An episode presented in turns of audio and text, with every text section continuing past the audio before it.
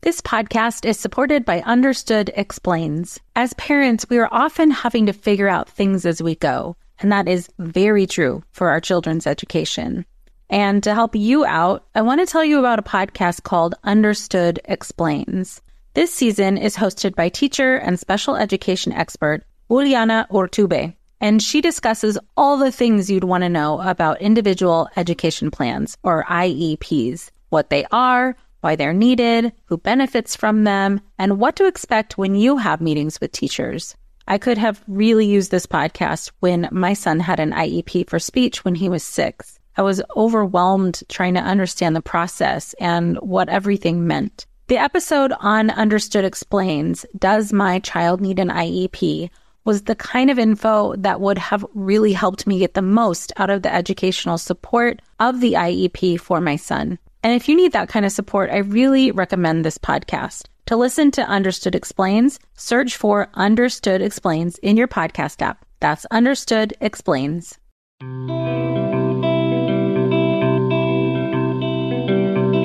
Welcome to Mom in Mind. I'm perinatal psychologist and host Dr. Kat.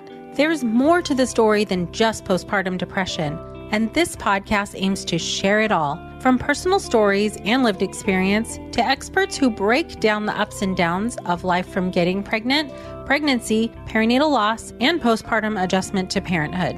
While this is not psychotherapy or medical advice, it is all of the stuff you ever wanted to know about mental health and new parenthood. Welcome back to Mom in Mind. I'm your host, Dr. Kat. On our episode today, I'm talking with Adam Angel, who is going to talk to us about father's mental health. And that is a really important conversation always and during June as we're celebrating Father's Day. And very specifically, June 19th this year is International Father's Mental Health Day.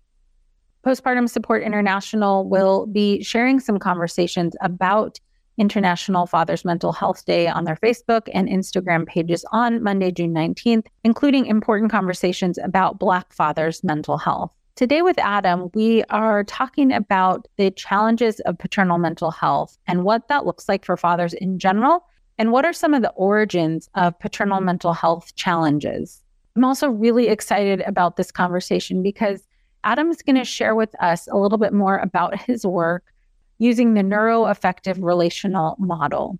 And some of what that is, is doing work on the inner child which we don't often hear about in conversation when we're talking about fathers. There are some really specific ways that, you know, fathers and men in general have been conditioned to look past their feelings and sort of pretend that everything's okay or keep a stiff upper lip or whatever it is in you know western culture but a lot of cultures about men and fathers needing to be and behave a certain way it's not as often that we take a softer look at why fathers might feel the need to have that stiff upper lip type of emotional response. Adam also talks about supporting the father in the co parenting relationship. And there are so many gems in our discussion today. Adam is a licensed clinical social worker with 15 years of experience working with youth, adults, and families. His specializations include paternal mental health and developmental trauma.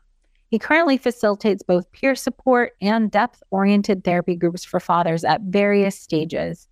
He specializes in supporting fathers that have suffered perinatal loss of stillbirth and in early infancy. Adam's specialization in developmental trauma is supported by his master's level training in the neuroaffective relational model, also known as NARM.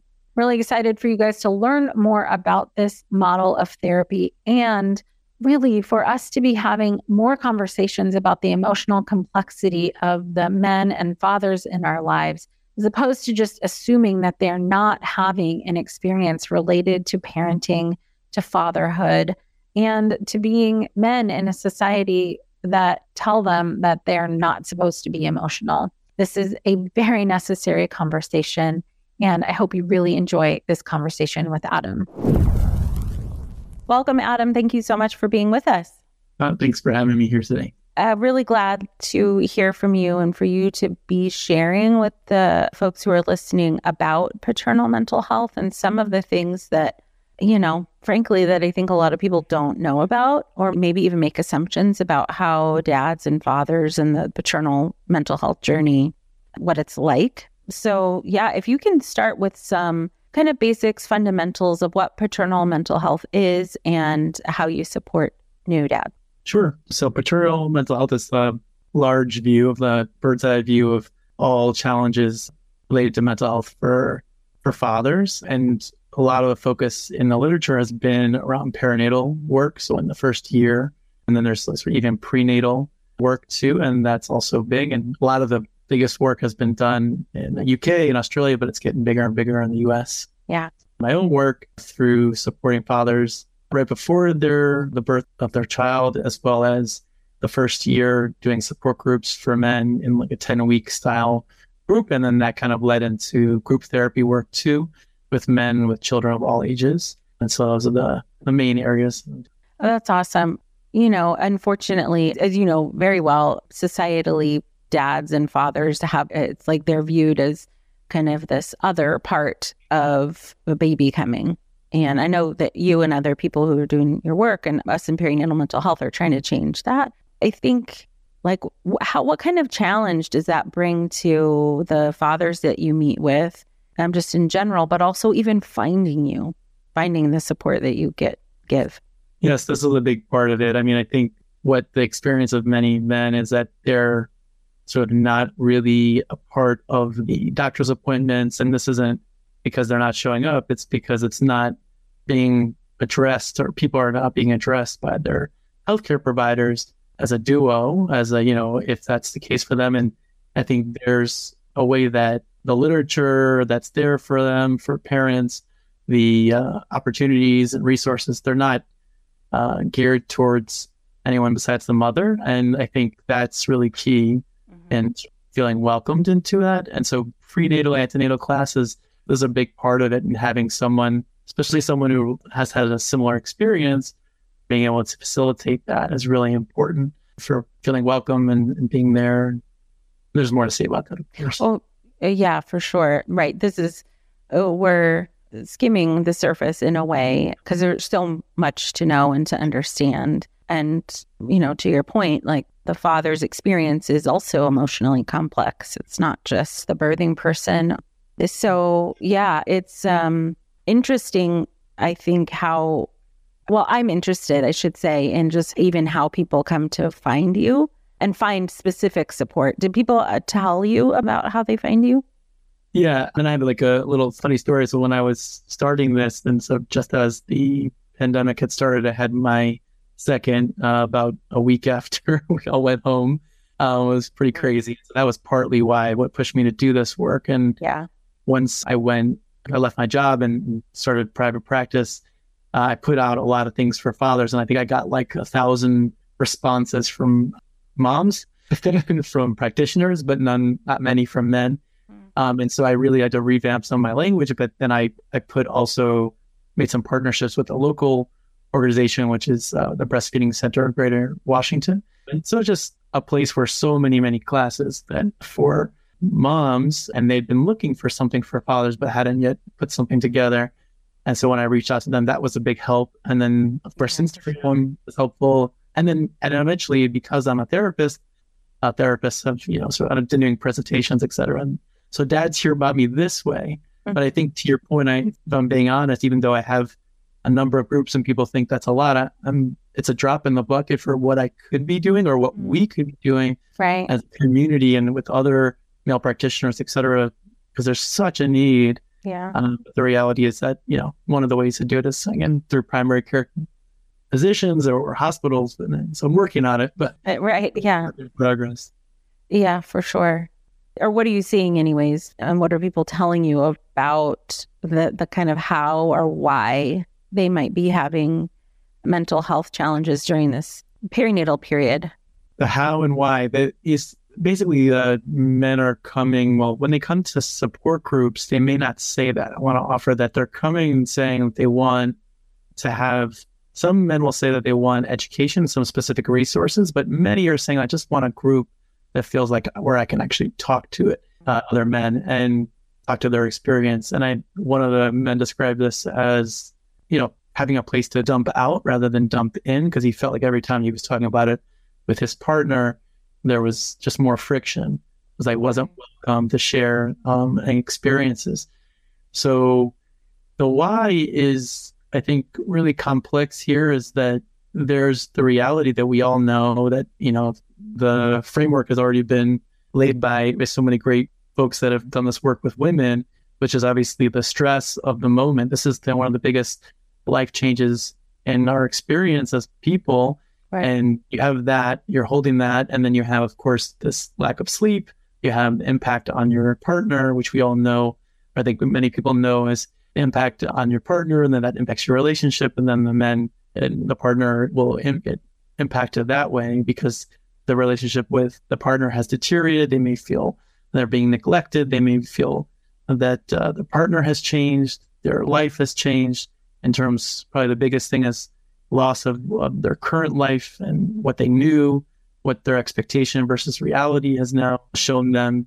And I don't know, I'm leaving off many, but I, I think there's a lot of also this pressure on ourselves, which we'll get into, that we all put on ourselves that may not match really what's needed. I, mean, I think mm-hmm. we have all these things that we put on ourselves and how we relate to ourselves. And so one of the things that we talk about most is, you know, so the, the underlying piece of this is that, you know, am I a good father? Is the question that a lot of men will, they're like, and usually what they're doing is they're shaming themselves. Yeah. So I'm, I'm actually not a good father if you get to the source of it. But it, you know, a lot of what we're doing here is one, obviously normalizing that in the group. And then if we do deeper work in like a therapy, and again, there's other ways to, to be with that. Um, do you find that I guess just as in any group or in therapy environment, people get more comfortable as time goes on talking about kind of, you know, what's like really, really going on, how they're being impacted by this journey. What are the things that are, you know, in the groups that uh, fathers are sharing with each other that maybe the average person wouldn't think that men would be sharing about? Yeah, I'm going to put myself in the average person thing too. um, telling myself that um, in the support groups, you know, this is how I framed it earlier on, that this would be a, a bit later, that I, I made it very um, semi structured, uh, which some groups really, really take to, and others are more uh, interested in being open and processing. Mm. And so I think a lot of factors, we have like eight to 10 guys, and sometimes there's some a little bit less, and that kind of changes the dynamics. But what will, uh, and I got pushed to do this by one guy, and I appreciate that he did that um, is really processing, even from the very first session, what happened in, in the birth. For a lot of men, what shows up is PTSD from from being in that process with their partner. Yeah. And that is probably the biggest shocker for anyone that doesn't know, hasn't had that experience. You didn't even do anything. But if we understand that seeing someone that you most love go through extreme pain, and then you hold also that many men will see themselves as being the person that's supposed to protect their partner. Um, so even a, and many times this is the case, a quote unquote not all challenging birth or, you know, sort of typical birth will bring about a really challenging experience for for the partner. And, and so like a lot of fathers will come in and I mean, it's shocked me on day one with men that they don't know. I want to make sure that I, everyone knows that I'm doing these groups virtually. So some of them are, lo- most of them are local to the Washington D.C. area, but many are. Some of them are also coming from outside the area, and they may even you know start to cry in that moment or share really deep and challenging feelings. And of course, the group is very supportive of them. And it's also true that men don't experience this, and they have a, a great experience in those moments, but they're able to be together and share that. I think probably what's also one of the biggest things they share is like what I go through as one of the sessions topics is um, postpartum mood and anxiety disorders. And we'll go through like what your partner might be going through and then goes into what you might be going through. Mm-hmm. And I try to start that there because if I do the other way around, it never gets to the partner. Right. So, so what happens is, I don't know, a number of times men have been like, wait, but this is happening to me too. And I'm like, I know we're getting there. Just give it 10 minutes. We'll just give it, just process some of this. So I think, you know, it's really a lot of sharing around that. And I think also what's been coming up in and great to share and see that other men don't understand what other men are going through is like, you know, process of intrusive thoughts. has been a big people mm-hmm. share recently with me in particular. And it's just like, you know, this is, and I had to, this is a beautiful conversation that I had just a couple days ago where you had one of the folks in the group who felt really um, close to sort of how his uh, wife is feeling and her intrusive thoughts, and then hearing two other men have their own, and then saying like, like how is it like you know he's having a challenging time experiencing it through his wife, and then these two men are having it themselves, and they were just almost sharing to this point of like understanding and compassion for everyone here. What I was describing as like, you know, this is an extreme moment of pressure on yourself. Yeah. And we bring our old stuff, all of our own stuff, which we'll get into, into a conversation under a really stressful situation in a society that's not supportive of of either parent, ultimately as parents. Well, that's true. This episode is brought to you by Visit Williamsburg. In Williamsburg, Virginia, there's never too much of a good thing. Whether you're a foodie, a golfer, a history buff, a shopaholic, an outdoor enthusiast, or a thrill seeker, you'll find what you came for here and more. So ask yourself, what is it you want? Discover Williamsburg and plan your trip at visitwilliamsburg.com. Well, hey there, busy mama. Are you looking for ways to make your life easier, your home less chaotic, and at the same time add more joy to your life? My name is Deanna Yates, and I'm the host of Wanna Be Clutter Free, a podcast all about letting go of the stuff we don't need in our lives so that we can focus on what truly matters. Don't worry, I'm not going to tell you to throw it all away or make you feel guilty about keeping something you love, no matter how many other people don't quite understand it but I will give you practical and, more importantly, actionable advice so that you can make progress right away. And you won't just hear it from me, there are amazing guests too. It's like having your bestie in your pocket telling you it's okay to let go of the things that are not serving you and your family in a totally non judgmental way. So join me over on the podcast where we can work on progress over perfection for those of us that want to be clutter free. Yeah, it feels like an uphill battle sometimes. Like, why aren't we more supportive? Why aren't we more understanding and compassionate? And I mean, there are a lot of reasons, as you're saying, f- for this, but it, I don't know, being a, yeah, and maybe this is your experience too, being on sort of this side of hearing so many stories. It's just so frustrating and so angering that we can't support parents better as a society. Yeah, and I'm I've taken to I'm not done with my thinking around this, and I, I wish I was for this conversation with you but you know, just thinking about what is it when I put it to the to the group sometimes, like what can you do that you wouldn't normally do communally for each other and for others in your you know locale that really like emphasizes community because it's not gonna it's not happening for us necessarily on a policy level. Right. I'm not saying that we shouldn't push, just that's there's the end. Yeah. And so yeah, I'm in the process of thinking through that too with you. Oh sure. Yeah. It's a huge, huge societal problem and it, it just has generational impacts. Using the neuroaffective relational model, can you tell people a little bit about what that is and then what that looks like in therapy sessions? Yeah, so we call it for short NARM because you know it's a mouthful. but I think what it's getting at is basically a process for that's um, non-pathologizing, that's relational, that, you know, in many ways could look like or similar to internal family systems. And that's more well known on the East Coast, but on the West Coast, especially in California, NARM is, somewhat known. And so, and it's in Europe and et cetera. So what NARM is doing is really looking at you and really from a subjectivity lens. So thinking about the person and the therapist as both having the subjective experience and really being with this person in a way that's extremely curious, very agency oriented, and is looking at their experience as a whole person.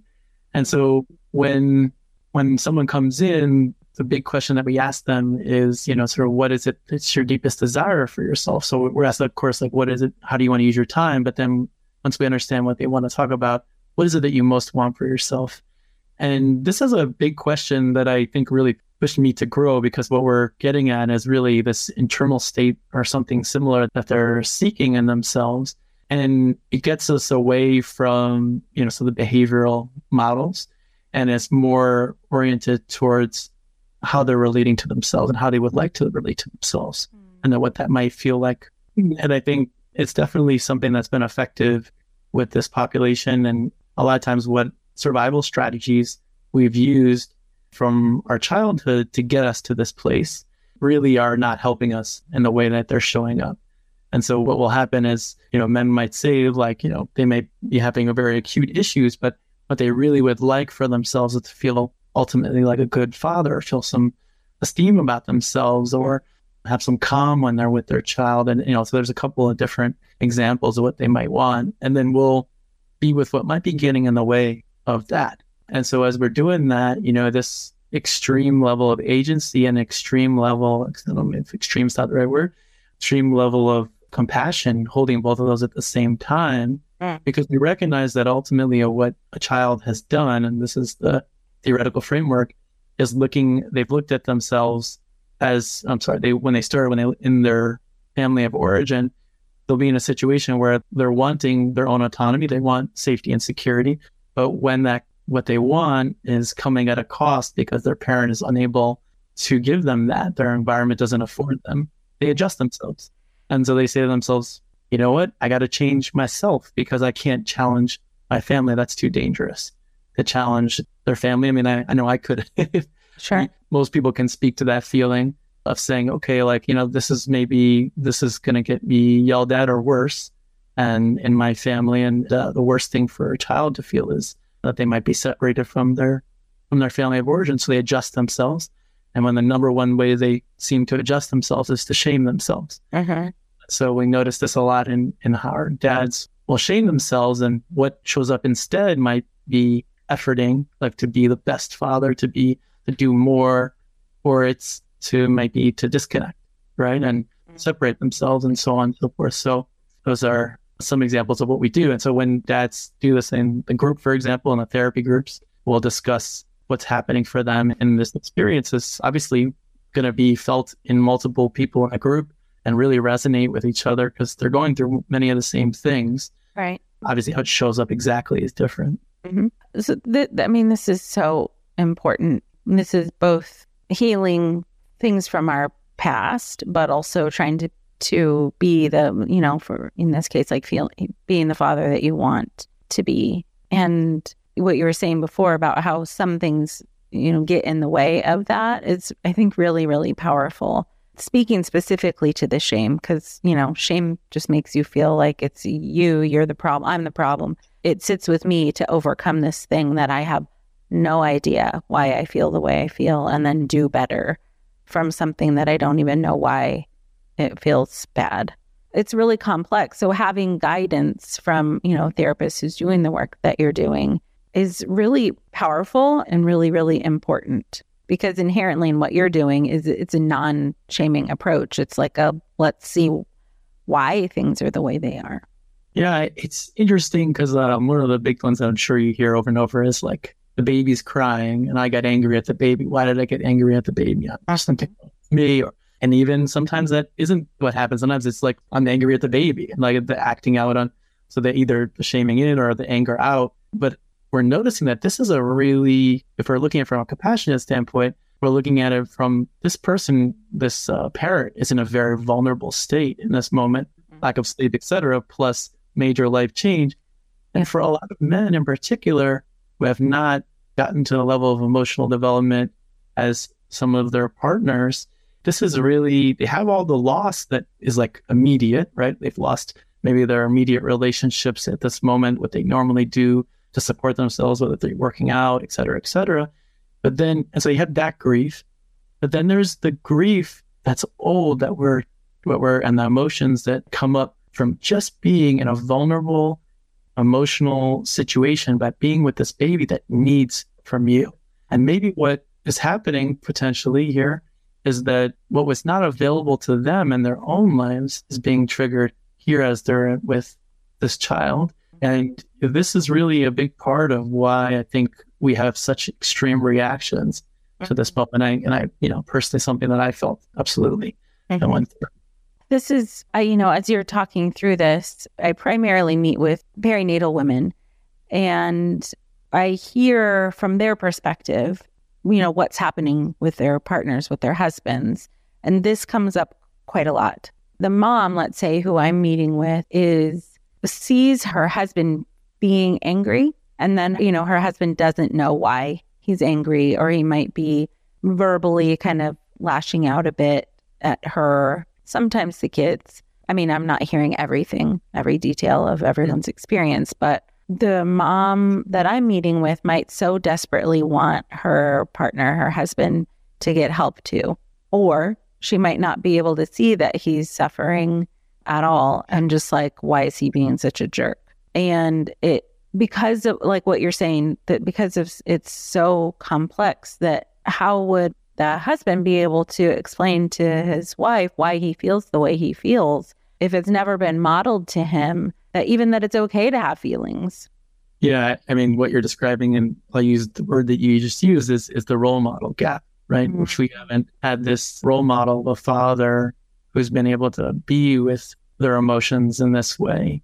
Yeah, it's much more challenging to do so for yourself, and it's really, even though we talk about it as just like in the family system, but it's larger than that, right? This is my colleague says it really well that there's you know, fatherhood groups are really masculinity groups.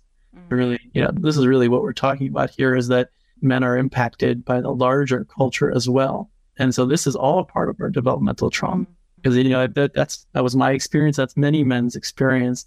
Even the men that have had that experience, you know, it's still because I'm, I'm holding that I know some men that still go through this and actually putting pressure that may quote unquote look like how women deal with it. And again, I'm purposely I'm quoting here. Yeah, yeah.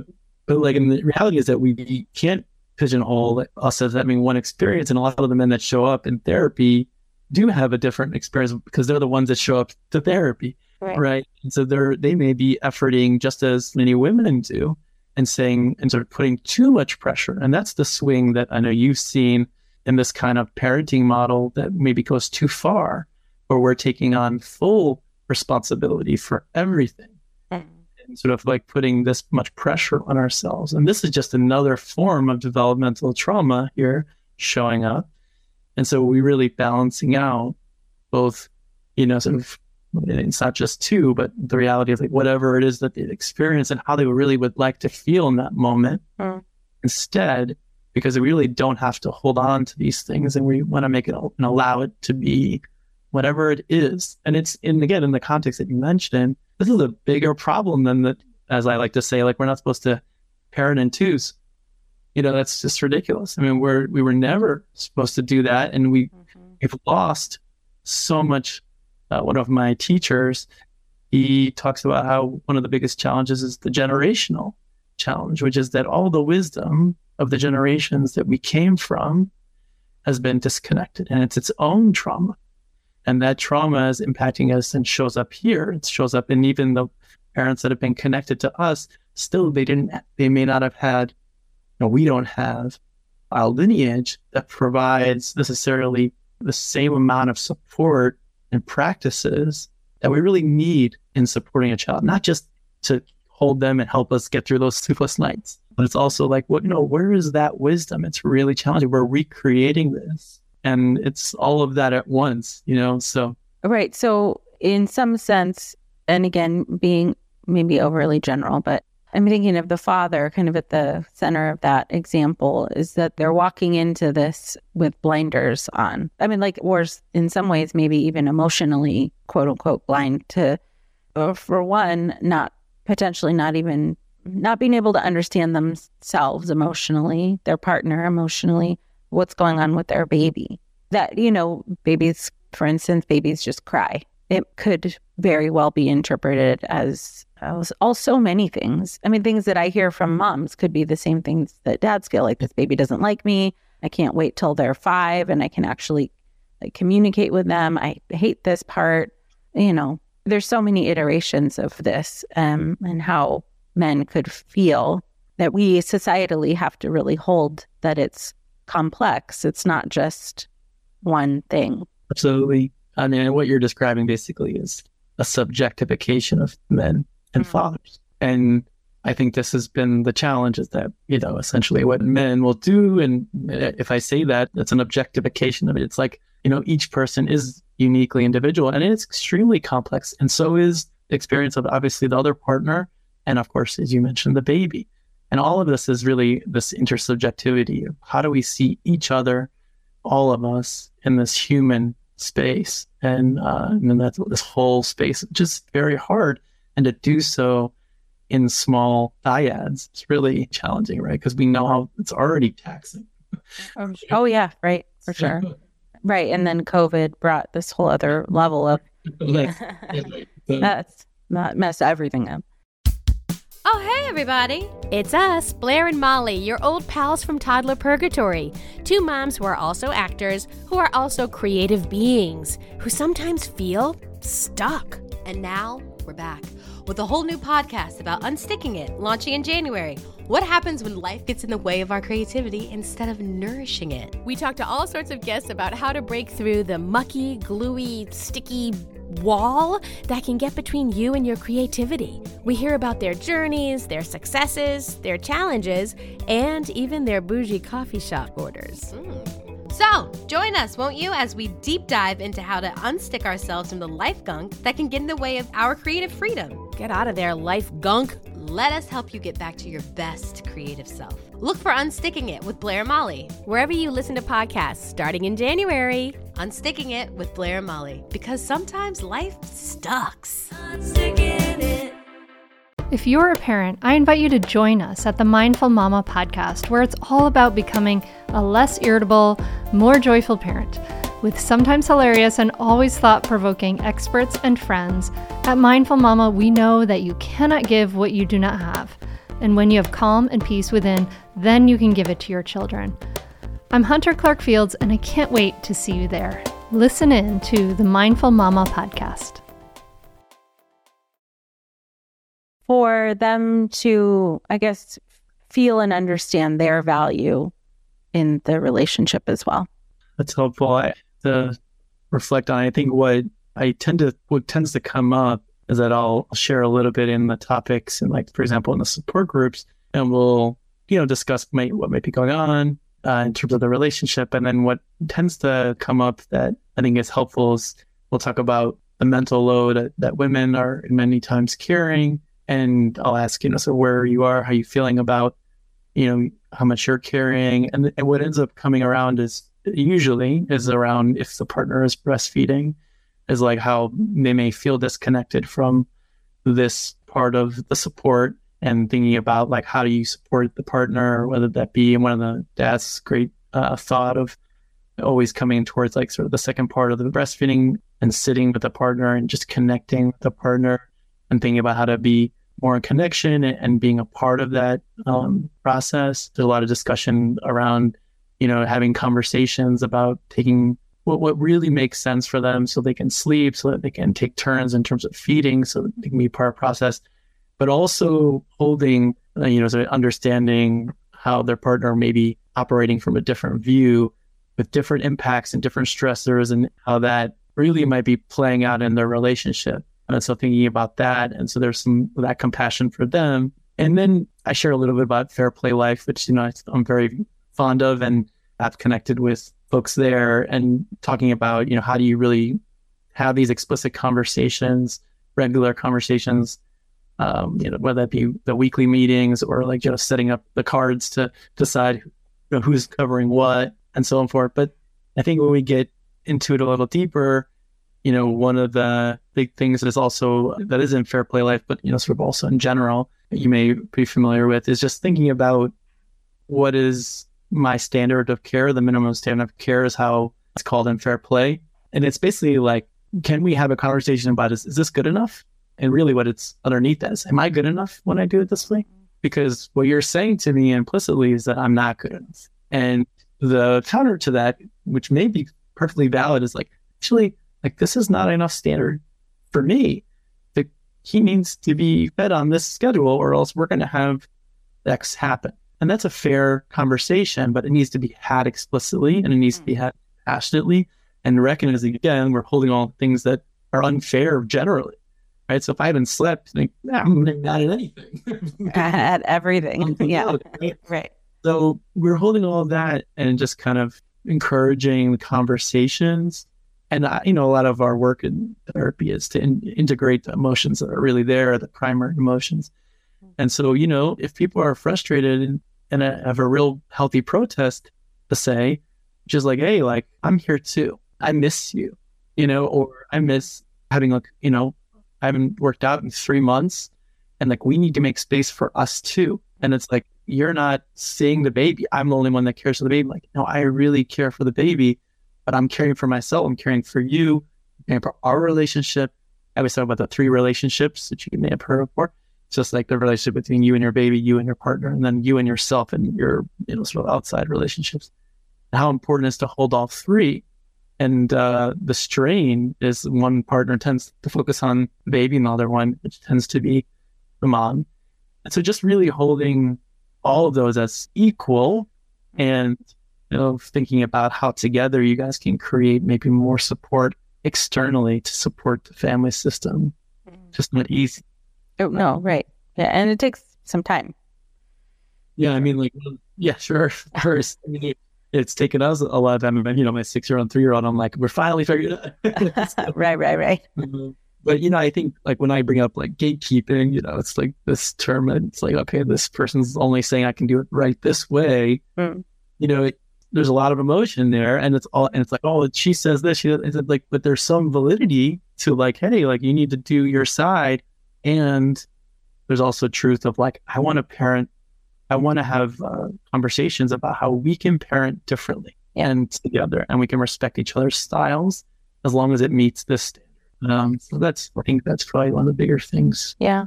Can you just quickly go back and explain a little bit about what fair play life is for Yeah, people who don't You, know, you can talk about it.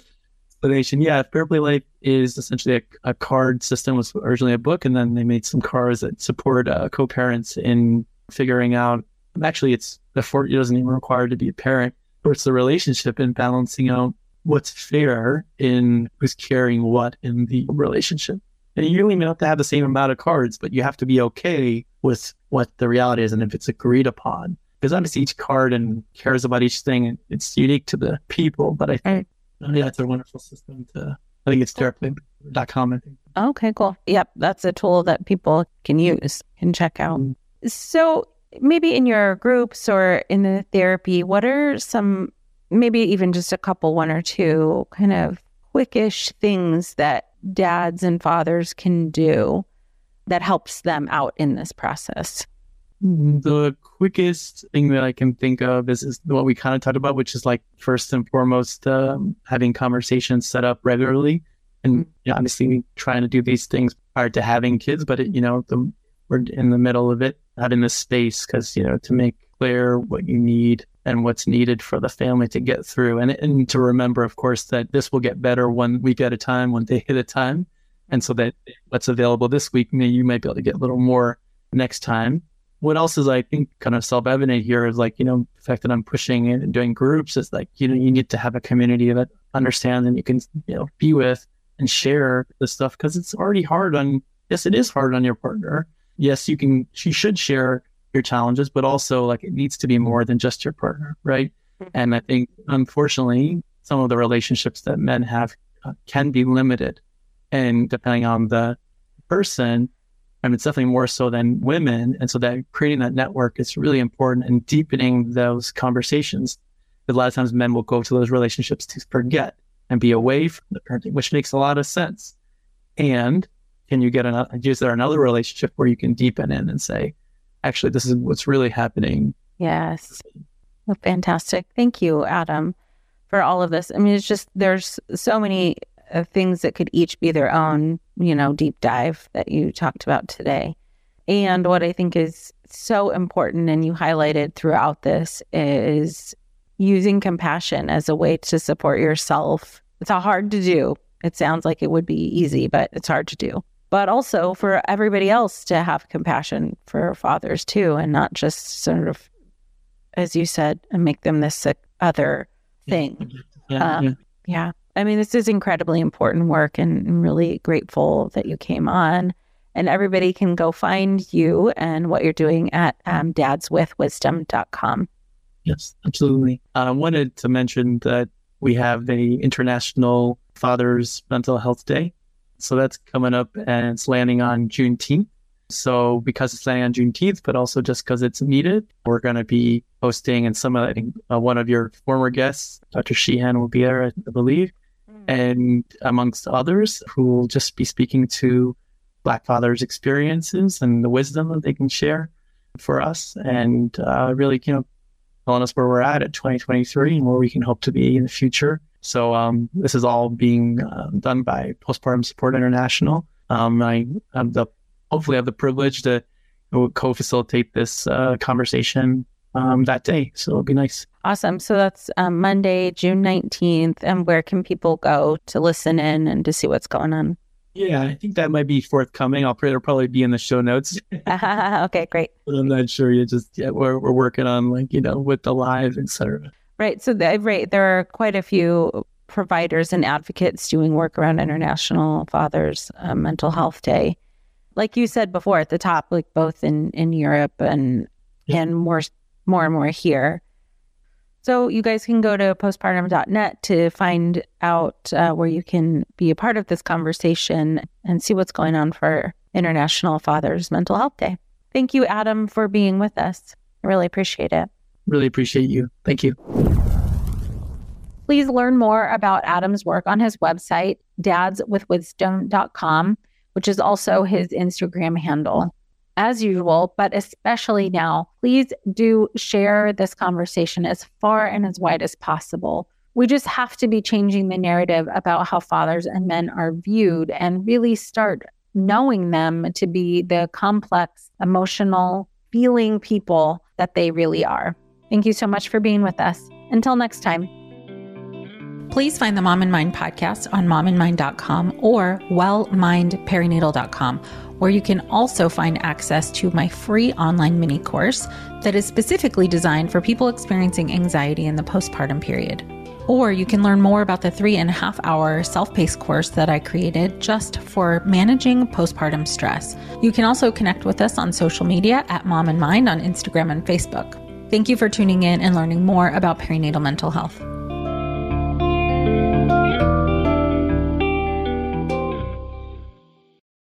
Comes to raising kids, there's so much to consider. Things like what do we feed them? When do we feed them? How do they sleep? What does it look like to raise kind kids? How does their nervous system work? How do I keep myself calm? What are my triggers? There's so much that comes into play, and we are distilling all of that information for you at Voices of Your Village podcast, where we bring experts in the field of early childhood and education and psychology and across the board so that you don't have to comb the internet for information you get to show up and hang out and have shame free, judgment free conversations and insights into what it looks like to raise kind, empathetic, emotionally intelligent humans. I'm Alyssa Blask Campbell. I have a master's degree in early childhood education. I'm a mom of two, and I am walking this journey right alongside you doing this work. Come hang out with me at Voices of Your Village, and we can dive into real conversations with actionable tips.